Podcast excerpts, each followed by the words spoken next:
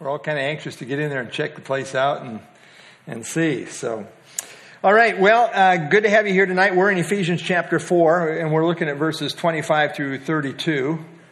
So, uh, practicing truth and love is what I've entitled the message here tonight. Let's pray together. Lord, we thank you so much for your amazing grace. And uh, Lord, we thank you for uh, transforming lives. Uh, Lord, uh, we were lost in our sin, helpless to uh, get out of the pit. But uh, Lord, by your grace, you reached down in your love and, and provided salvation for, for those who are true believers. And so we just want to thank you for the amazing grace that we uh, know, the transformation that we see in our lives, little by little. Uh, Lord, we look forward to glorification, but in the meantime, uh, we are a new creation. And uh, Lord, we are to live accordingly, as we see in our text even here tonight. So uh, bless our time of study. Bless the, uh, the, the ladies who are studying, the, the seamless study with the young, with the young women. And pray it be fruitful and profitable too. So we commit ourselves and our study to you now. I pray in Jesus' name. Amen. All right, well, we have noted uh, the theme of Ephesians is the church. And uh, we note Paul's pattern is to lay down doctrine first and then practice builds on doctrine. And the first three chapters emphasize doctrine and, in particular, uh, unity in relationship to the church. And then chapters four through six uh, practices the, the driving emphasis there. And he starts out in chapter 4 with a strong emphasis on gift use. Gift use. I was talking to a, a, guy this afternoon. He was saying, you know, he's got this friend and he says he really doesn't need, need the church. You know, he doesn't need uh, teachers. You know, I've got the Holy Spirit, I've got the Word of God. And I said, well, what about how God has ordained the body to function? Uh, you know, one member needs another. We all need the various members to function as a body. And in that context, God has given teachers to the church. True enough, we all have the Holy Spirit, but uh, God has designed us to function as a body. So uh, we need each other. We need the, the use of the gifts.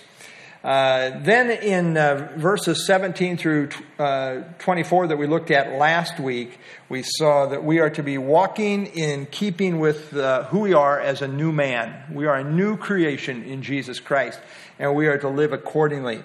And now, continuing to build on that, uh, we see the therefore of verse 25. Continuing to build on that, we see a series of contrasts between what really is reflective of the old man uh, before salvation and what is now to be reflective as far as our position in Christ.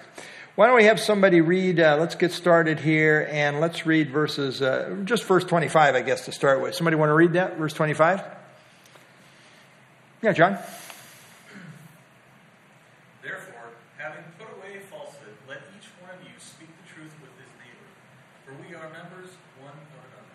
Okay, so interesting. Again, the therefore connects back. Uh, back to our walk, and I think back to verse 17 where he says, uh, This I say therefore and testify in the Lord that you should no longer walk uh, as the rest of the Gentiles walk. And so he's really addressing walk. How, how should we then walk? And uh, we are to be consistent consistent with a, a mind that is being renewed, consistent with our position in Christ. And so he says, therefore, put, put, putting away lying. Uh, that's an interesting place to start. Uh, putting away lying. Uh, you know, uh, this is a dominant trait of the old man, right? Do you know uh, liars? I mean, let's not name names here now, but uh, people lie, don't they? Amazing how brazen they can be in their lying sometimes. But really, the unsaved tend to be perpetual liars. Uh, to one degree or another. I'm not trying to be mean, but I do think that's true. Uh, you know, it's interesting. David said in Psalm uh, 116, 11, I said in my haste, all men are liars. David said that. And somebody else said, you know, I've thought about it a long time and I still think he's right. he said it in haste. This person thought about it a while and said, I still think he's right. All men are liars. I mean, we, we tend, that tends to be a, a reflection as far as uh, the old man. You don't have to teach children to lie, they just come by it naturally. Uh, we are just kind of born liars. And uh, so, anyway, uh, but as new creations, we're to put away lying. Thinking, yeah, that's not to define us anymore. Uh, rather, we're to be truth tellers. Uh, you know, there's a, there's a certain kind of line that's emphasized in the scriptures, uh, you know, as we think about uh, lost people. First John addresses this. Now, by this we know that we know him if we keep his commandments. He says, I know him and does not keep his commandments is a liar, and the truth is not in him. I think that's a really, this is a person who's claiming to know God, but he lies about it. I think that's a especially serious uh, condition. Revelation 21 8, John wrote First John, of course, and he also wrote the book of Revelation, of course, all inspired by the Spirit. But Revelation 21 8, uh, the cowardly, unbelieving, abominable murderers, sexually immoral, sorcerers, idolaters, all liars shall have their part in the lake which burns with fire and brimstone, which is the second death. Now, I don't think he's talking about simply anybody's ever told a lie. Uh, you know, even as Christians, uh, you know, things happen. We're not always as honest as we should be necessarily. But I think he's talking really, really relationship to what characterizes a person who's uh, a liar. Uh, what is a liar according to John? Well, he's somebody who lies about his relationship with God. Says, I'm saved, I'm okay, but doesn't really know God. I think there's a lot of religious liars. Well, uh, that is characteristic of the old man, and they have no problem lying about their relationship with God either. Uh, but for us as Christians, he says, put that away. Put it away. Put it to bed. No more. Therefore, putting away lying, let each one of you speak truth with his neighbor, for we are members of one another. Uh, quote from Zechariah 8:16 here. And uh, God's people are to be a congregation of truth tellers as a way of life. Uh, we are to be transparent. We're to be honest and open with each other. Now, we want to be wise with that. I mean, there are some things you might not want to say. Maybe it's not even edifying. Uh, and you don't need to share all your dirty laundry. Say, well, just I'm being honest. I, I know of a situation where there was a, a couple, and the guy was saying, let's just be really vulnerable tonight, and let's just really share what's going on in our, our lives, our relationships, our marriage. Well, so, so she began to really bring it out as far as what she was thinking about her husband, and all these negative stuff. Well, it was not a healthy situation. I mean, really? I know you're, you're being very truthful right now, but this is also very stupid. Uh, not a good idea. So, you know, wisdom. Uh, let each one of you speak truth with his neighbor. We want to be truth tellers. And the body is in view here, where it says uh, we are members uh, one of another. We want to be uh, wholesomely transparent. Uh, wholesomely transparent. And, you know, it's wonderful when you have you're working with people, you know, uh, this person would not lead me astray. I know this person's a truth teller. We ought to all be that way as God's people. All right, any other thoughts before we move on to uh, the next uh, couple of verses here? No? Okay, let's read 26 27. That goes together. Who wants to read 26 27? Uh, yeah, John? Uh, the other John?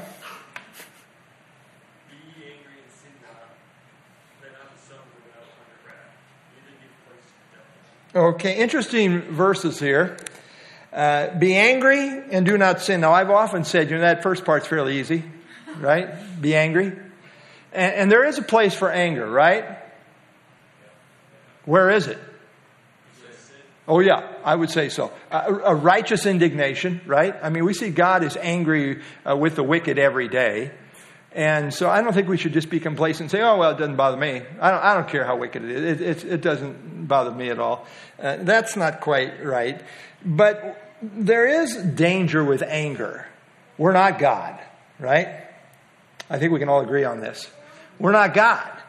And because we have the flesh, anger easily does lead to sin. And uh, so we want to be very careful with, with anger because I think there's a real danger, there's a real vulnerability with anger. And, uh, you know, I always think about this. I think about this a lot as far as my own ministry because I can get mad sometimes. Things can make me angry. Uh, especially if, something is, is wrong and it's really wrong and somebody's really being wronged, that can upset me. And, and you know who I think about in the Bible when I think about that? When I really stop and think about it?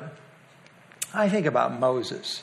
You know, this godly leader, this great leader in Israel. And they, they if any, you almost say he had a right to be angry, but he didn't, uh, in a sense, not, certainly not unrighteously so. But how they were blaming him all the time for everything. And then he says, you know, he gets, God says, speak to the rock. And, and he says, you rebels! And he starts whacking the rock.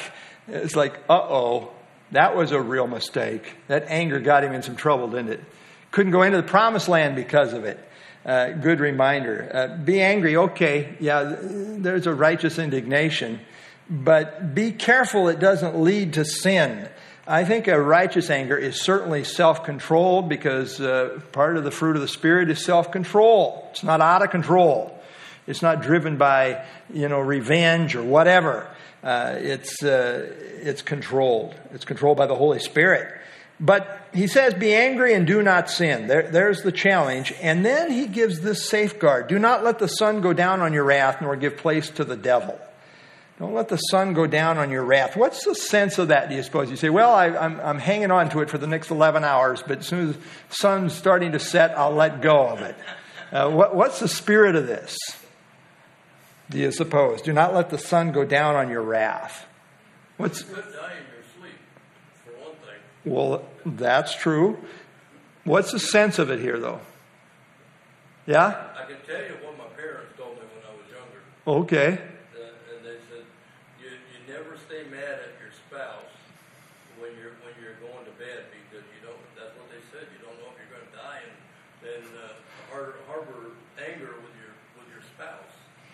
Well, that's true. That's some probably good practical advice. This is a little broader than spouses, though, right? Yeah, oh yeah. yeah, so. In the context, it sure is. Yeah, I mean, we're talking about members one of another and so forth here. Um, I think, yes, John? What's that? Yeah, well, that certainly fits in. I think the idea here is keep short accounts. Don't, don't let this just simmer. Don't say, well, you know what? And some people don't do that. They just want to kind of, you know, ah, let it fester and, and, not really deal with it, though. Uh, and, and that's not a good idea. Keep short accounts, keep it in check. Uh, and the reason I think this is so important is because what happens if we don't deal with it and, and we hang on to it and we let it fester? Well, the devil takes advantage uh, of simmering anger. And that's why I think he goes on to say, nor give place to the devil. Don't, don't give the devil a foothold. Anger can get in there, and if you hang on to that, uh, the devil can really have an opportunity to work in, in a great way. Unresolved anger is really fertile ground uh, for the devil. It's the devil's workshop. So uh, we have to let it go you know, have to give it over to God, casting all of our cares upon Him. And lots of things come about that will, would make you angry, right? Maybe something happened today to make you angry. Uh, things do happen. Uh, I know, pe- people do things, right? They do things. And uh, I always say, you know, we're dealing with people here, of which I am one, by the way. I'm, I'm, a people too. So I'm part of the problem sometimes. Uh, okay, any other thoughts? All right, no lying, no uncontrolled anger. Uh, what else do we got here? Let's have somebody read uh, verse 28. Who wants to read verse 28? Yeah, Albert? Let the thief no longer steal, but rather let him labor, doing honest work with his own hands, so that he may have something to share with anyone in need. You know, when I first got saved, this verse really spoke to me a lot because I tended to uh, walk off with a few things in the place where I worked at. And there was an older farmer. I had taken some things from where, you know. So I, I, I really wrestled with this after I got saved. So what do I do with this? And, and I went back to certain people. I remember this one wealthy farmer. I went back and the, and asked him how I could make it right, and he, he forgave me, you know, and all that. But uh, this was a great comfort to me. Here's what, what you should do uh, let him who stole, and some of us were in this category before we got saved. What should we do? Let him who stole steal no longer. Well, that's a good place to start, right? No, no more stealing, uh, no more pilfering.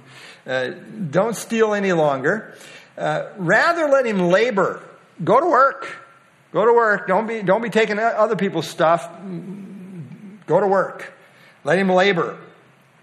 Uh, be transformed in your mind from stealing to honest work, and then working with his, with his hands what is good that he may have something to give to him who has need. So be transformed from a, a person who is a thief to one who is now sharing, willing to share. That's a transformed life. That's what he wants. Uh, you know, the thief thinks only of himself. The spirit filled person thinks about others and what they can do f- for somebody else. And so, uh, uh, a transformed mind, uh, a whole different way of thinking and living in keeping with a, a whole new person, a new man. All right. Anything else there? Okay, we're covering this very thoroughly. There's absolutely nothing else to be said here. Yes, John? I was talking about working in a shop. We're walking on a tool. There's just like, you were the guy that stole the pliers. uh, I might have been. I might have been. There's always that one guy in the shop you gotta watch out. Yeah, you know, I, I, I, I might have. I, I, I wouldn't say I was above it. I, I did a few of those things. Yeah, uh, it is. It's all under the blood of Christ, and that's true. It's, it's a new day here, and praise the Lord. It's uh, 45 years removed, so that's good, or whatever it is. So anyway, but yeah, you know, you still think about those things sometimes. I do. Uh, I when I went to school here in Omaha, I, I had a friend. He was a really bold th- thief. Like he said, "You want a new battery for your car?"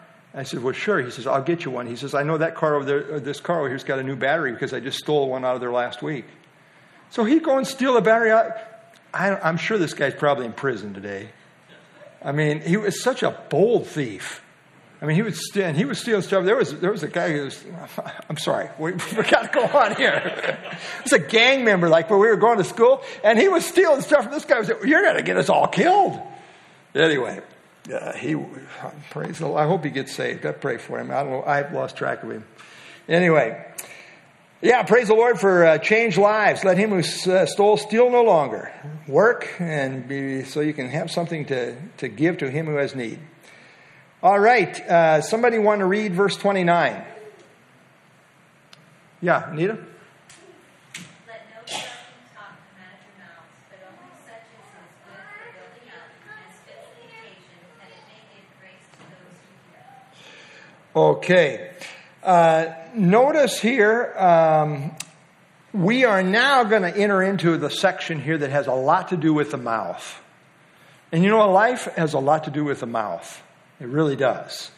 Uh, what comes out of uh, the mouth. A lot of space here is given to this particular emphasis. It's a great issue in our in our life. Uh, someone has said this. Uh, well, I said this part. A person is known by their speech because it is a reflection of what's going on in their heart. Our, our words are the index of our character. And uh, that is true. It, it's telling in terms of what comes out of our, our mouth. And so he says here, uh, by the way, I, I, I always remember this. I heard Ord Morrow, who used to be with Back to the Bible years ago, and he told this story about that he was out golfing one day and, and they put them together as a foursome. You don't, don't know who you're going to get. And so he had a guy that was on there, and this guy was just cussing up a storm whenever he had a bad shot. And, and then somebody told the guy, he said, You know, well, Ord Morrow, he works at Back to the Bible, and he's a Bible teacher. And, and the guy says, Oh, I'm so sorry. I hope I didn't hurt your religion any. And Ord Morrow said to him, Well, you didn't hurt mine, but you sure shot yours full of holes. yeah, that is. Uh, it's telling, isn't it? It is telling. I always say you can kind of tell what's going on in a person's heart. Only God ultimately knows everything, but you can get a feel for what's going on in a person's heart by how they talk. Uh, you know why I say that? Because Jesus said, out of the abundance of the heart, the mouth speaks. In fact, I might have that reference up here in just a minute here, which I will. But uh, let no corrupt word proceed out of your mouth. This word corrupt is used of uh, uh, that which is rotting, like overripe fruit, uh, rotten. Let no rotten word proceed out of your mouth. Uh, spiritually unhealthy words, unwholesome. Uh, we're responsible for what comes out of our mouth. And, and it's kind of a warning here. Rotten things can come out of a believer's mouth too. That's why we're told don't let it happen. Uh, it can happen. Let no corrupt word proceed out of your mouth.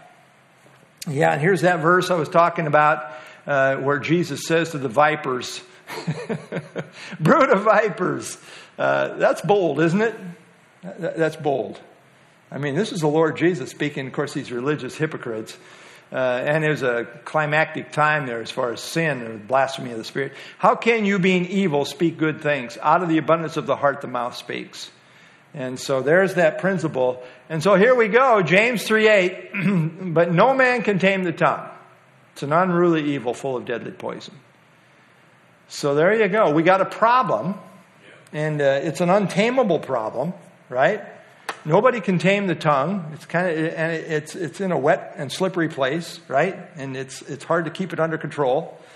Um, so, uh, but he says here, uh, "Let no corrupt word proceed out of your mouth." What we see right here, uh, it, we can't tame it. So, what are we supposed to do about this? If we can't tame it, but yet he's saying, "Don't let any corrupt word proceed out of your mouth." Well, what's the remedy here? Well, Confession and repentance. yeah, and really where I'm going is, is here. Galatians uh, 5 22, 23. The fruit of the Spirit is all these things, and then self control. I think with the Spirit's help, by the Spirit's power, we can control the tongue. God controls the tongue, really. The Spirit controls the tongue. Uh, within ourselves, I don't think it's going to happen. But uh, with God's help, as those who have the Holy Spirit, uh, Spirit empowered people, uh, we can control what comes out of our mouth. And so he says, Let no corrupt uh, word proceed out of your mouth, but what is good for necessary edification that it may impart grace to the hearers. Uh, what is good for necessary edification? Edification is the idea of, of building up, building up.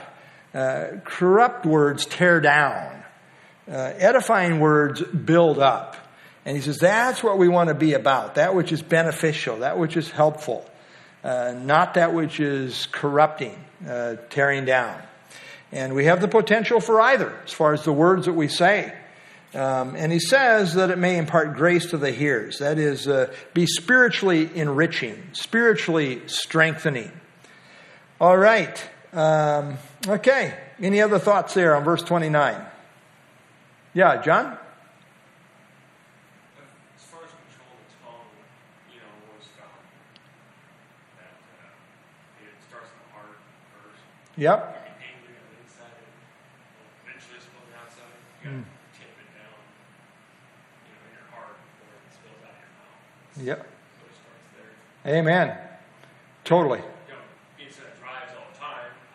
be angry all day long.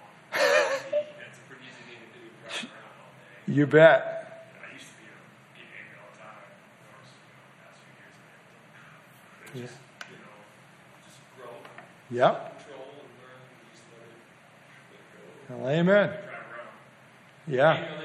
By yourself. Yeah. Right. You you know, it's, you can spill out inside. Sure. You're just by yourself, too. So You bet. it's not just, you know, cursing at someone else, it's cursing at someone else, and, you know, in your own private. Yeah. Right. too.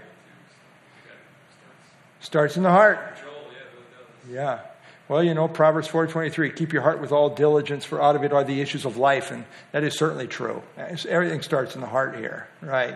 Absolutely. Amen. Thanks, John. Okay. Um, very good. Let's have somebody read, uh, read verse 30. Who wants to read verse 30? Yeah, Kurt? And do not grieve the Holy Spirit of God, by whom you were sealed for the day of redemption. Okay, it's interesting this verse. It's kind of it's sandwiched in here. It's kind of right in the middle of this whole context uh, related to speech. And uh, he's got some more things to say. He said, "Let no uh, corrupt word proceed; rather, necessary words that are good for edification." And then he's going to go on to talk about bitterness, wrath, anger, clamor, et cetera, et cetera. But sandwiched right in there, right in the middle of this context on speech, is do not grieve the Holy Spirit of God. Uh, what might the idea be? How would the Holy Spirit be grieved, perhaps? Well, if we do these things that are mentioned above and below, Related to the mouth. speech, right? The mouth. That's right. And I think that's an e. That's a one probably prominent way the Spirit is grieved through what happens through the mouth. And so the exhortation is not to grieve the Spirit, uh, really through the sins of the mouth. And uh, perhaps more than any other way, this is how the Spirit is grieved. Certainly one of the prominent ways. Do not grieve the Holy Spirit of God. Now, the Holy Spirit, where does He live? Well, He lives inside of us. Uh, you know, Paul really hit this from both directions here in 1 Corinthians 3.16. He's writing to the church as a, as a congregation, uh, corporately. Do you not know that you, plural, are the temple of God and the Spirit of God dwells in you? So we are the church. Uh, we are the temple of the living God, all of us corporately. And yet individually, the same is true. 1 Corinthians 6.19 speaks to individuals. Do you not know that your body, a singular, is the temple of the Holy Spirit who is in you, whom you have from God, and you are not your own? So this is really the defining reality for true believers. We have the Holy Spirit. And the Holy Spirit makes a difference in our lives. That's, that's for sure. And so he says, don't, don't grieve the Holy Spirit of God.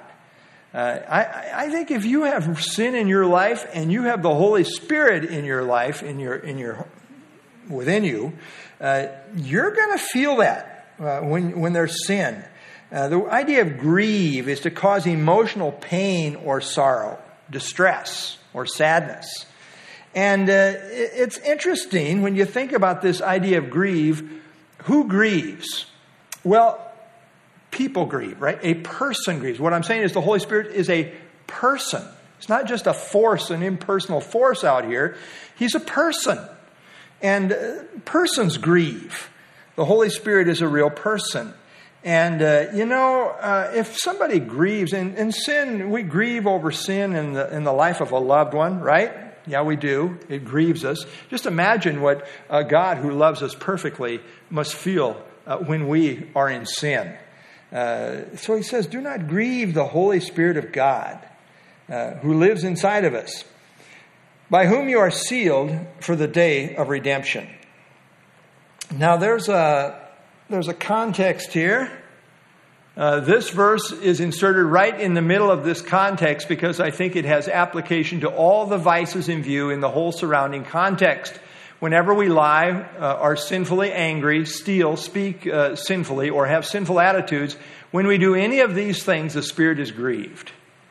Uh, note that He is grieved because He is the Holy Spirit. Anytime we do something contrary to holiness, He is grieved. Never forget that the first name of the Spirit is holy. He is a real person, he, and He is living inside you. So, so you got uh, a holy person living in you. And so if you're doing something unholy, he's going to respond. There's going to be a grieving of the Holy Spirit.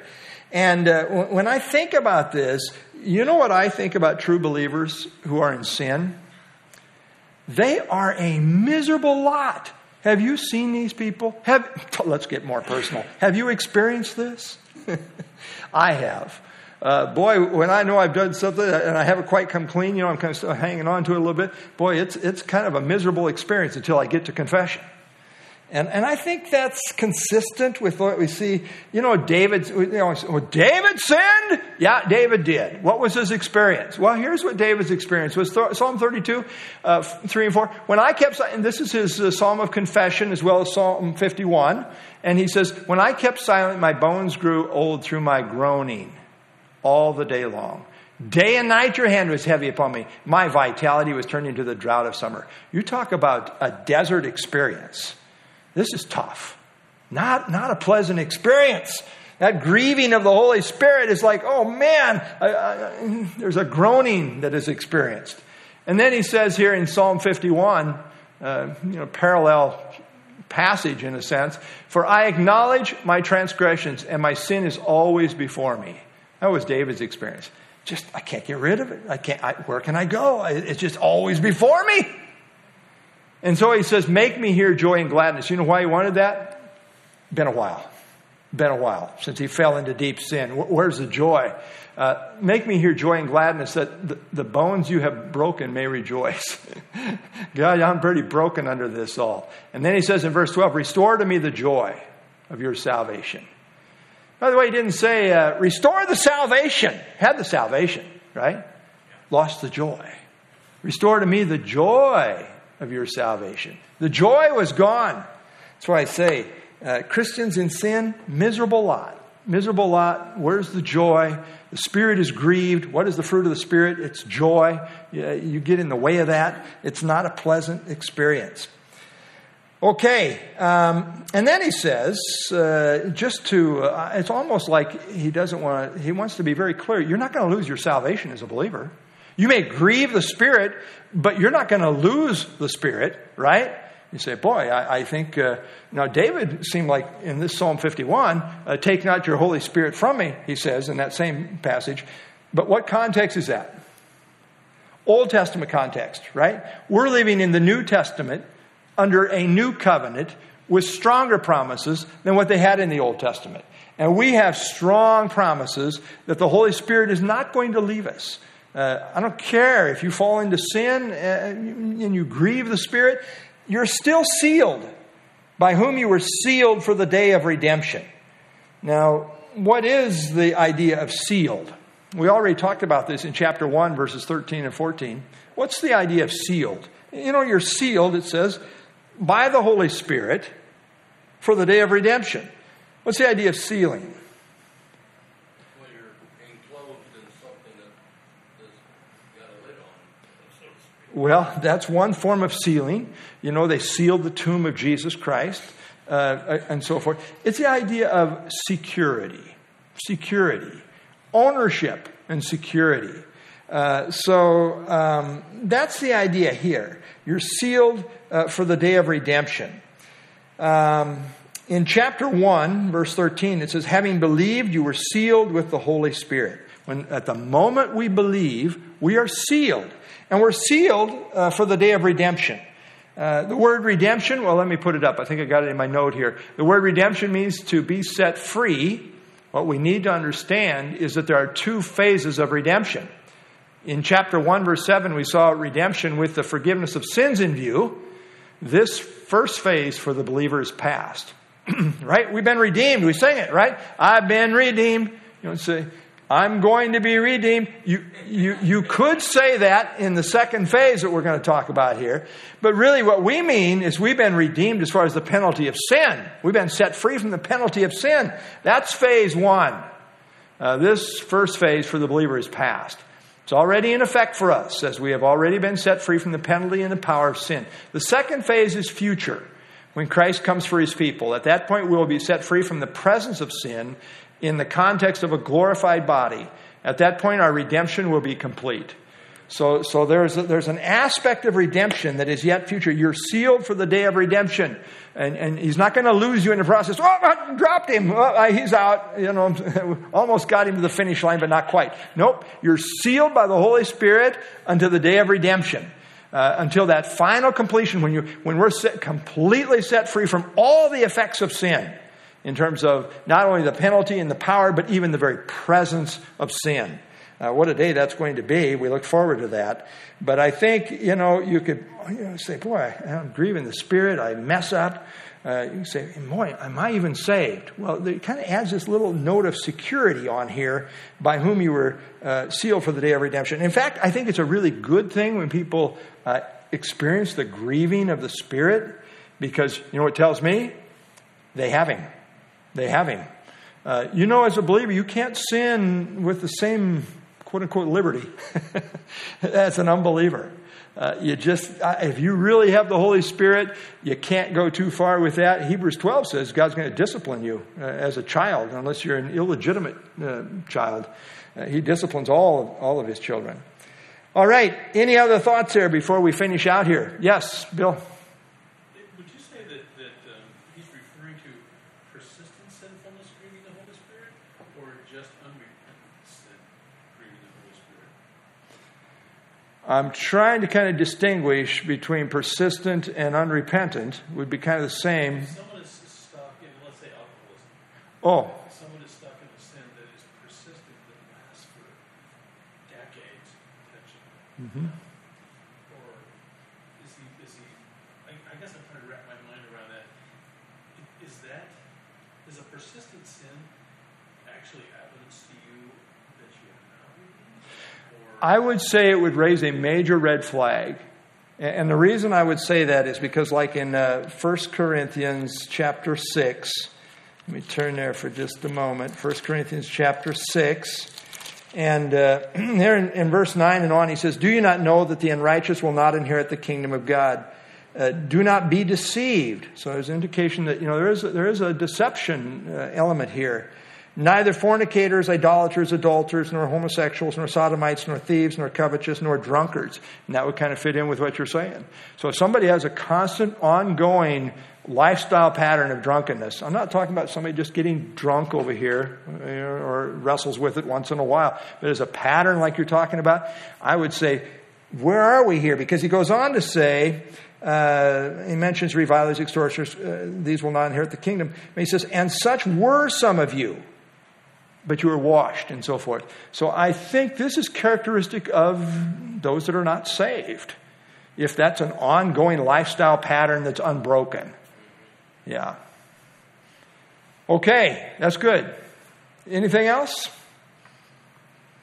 Praise the Lord for the Holy Spirit. You know, uh, boy, I, I, he has really ministered to me sometimes in, in, a, in a way where I got the point. Uh, I remember we were married, first year we married. We go back a long time. We don't tell any recent stories here. But, but I, I, something had upset me, and I, I wasn't very nice to Janie. And I went out and I caught my finger somewhere, and boy, it, it was like the Holy Spirit just had my attention in a second. It's like, oh man, I'm taking, I get it. I'm out of line here. I confessed. Went back, got right with my wife. Anyway, praise the Lord for that, that grieving ministry of the Holy Spirit uh, how God uses it uh, for His glory. Okay, uh, let's have somebody read uh, verses uh, 31 and 32 to finish us out here. Who wants to read that? 31, 32. Terry? Let all bitterness and wrath, displeasure and uproar and slander be put away from you, along with all evil. And be kind toward one, towards one another, tenderhearted, forgiving one another, as Elohim also forgave you in Messiah. Okay, thank you. All right, uh, let all bitterness, let all bitterness, let all these things be put away from you, all bitterness. Uh, bitterness is the idea of harboring resentment, holding a grudge, keeping a score of wrongs, won't let it go, uh, bitter. It's easy to get bitter. I often say you're either going to get better, you're going to get bitter. What are we going to do with this? Let all bitterness be, be, be put away. Uh, this idea of being unwilling to forgive.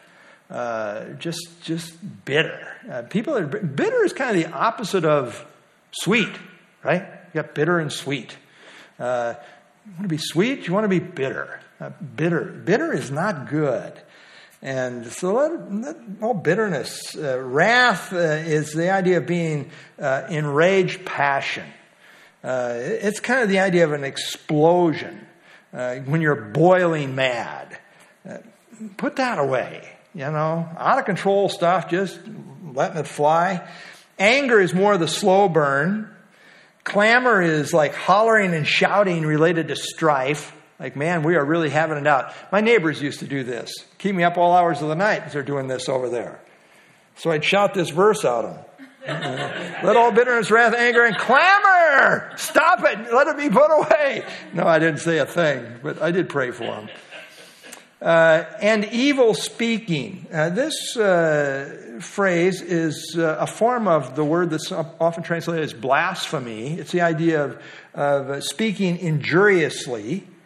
Um, it's that idea of abusive speech. Uh, let that be put away from you. Uh, with all malice, and that's kind of like a catch all. With all malice, all evil is the idea here. it's the idea of ill will or spite. Again, it's a general word for evil. Uh, may uh, kind of summarize all the vices uh, that are in view here. Uh, so, uh, let all these negative vices related to the tongue be put away from you. Let it be put away from you. That's the negative. Now we're talking about the positive. Uh, but before we do that, any, any input there on verse 31? I guess not. I had my moment of confession. You can have yours now. anyway. All right, verse 32. Be kind to one another. I like that. Yeah. I like it. I like when people are kind to me. I hope I'm kind to others. I want to be. I don't wake up in the morning thinking, I hope I can bite somebody today. Uh, no, be kind to one another. This is the idea of unselfish concern, gracious, gracious with people. Be kind to one another. Tenderhearted. The idea is to, to be a caring person who, who's concerned, who's sensitive, compassionate, tenderhearted. and forgiving one another. Now, this is not the normal word ephemi, uh, the Greek word ephemi that's translated uh, to let go. Uh, this is a word that's related to grace. It's literally the idea to be gracious. And it is used in the sense of forgiving, but it's, it's kind of a fuller word. Uh, the idea of forgiving uh, one another based on, on grace. Really, uh, I think what we kind of have here is uh, malice in verse 31 kind of colors that whole verse of vices. And then this idea of forgiving here kind of colors the whole of verse 32 uh, related to being gracious forgivers. Forgiving one another. How should we forgive one another? Well, even as God in Christ forgave you. How's that? Uh, how has God treated you? How's God forgiven you?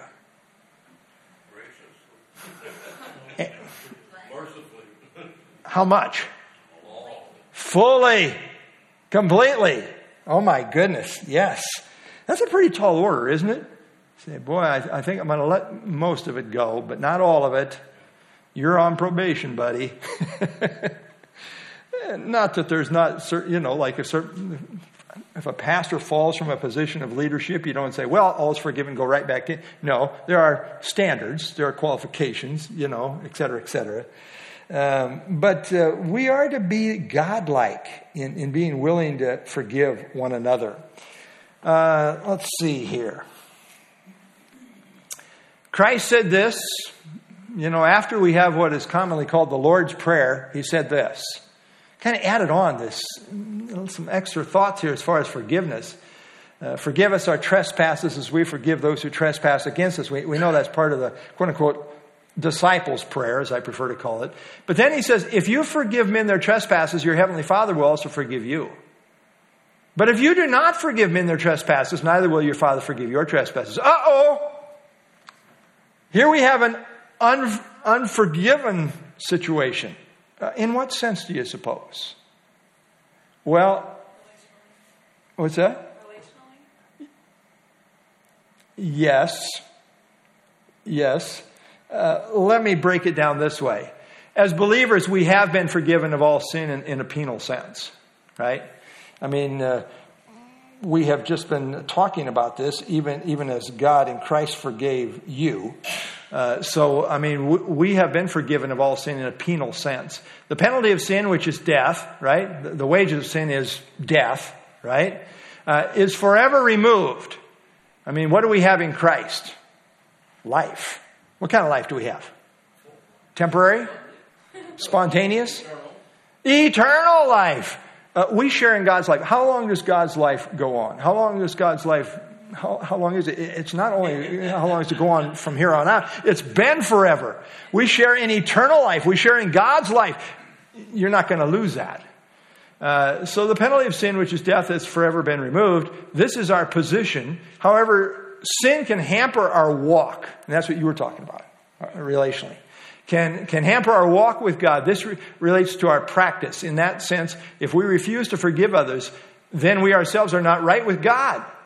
Uh, those who won't forgive are not forgiven. In a sense, 1 John 1 9 goes unclaimed. You know, if we confess our sins, He's faithful and just to forgive us. Well, in the penal sense, we're already forgiven. Uh, we don't have to say, well, I'm, I'm reapplying. I, would like to be for, uh, have my sins forgiven again as far as the, the, penalty of my sins. No, that's, that's a once for all thing. Uh, you know, that's all we're talking about.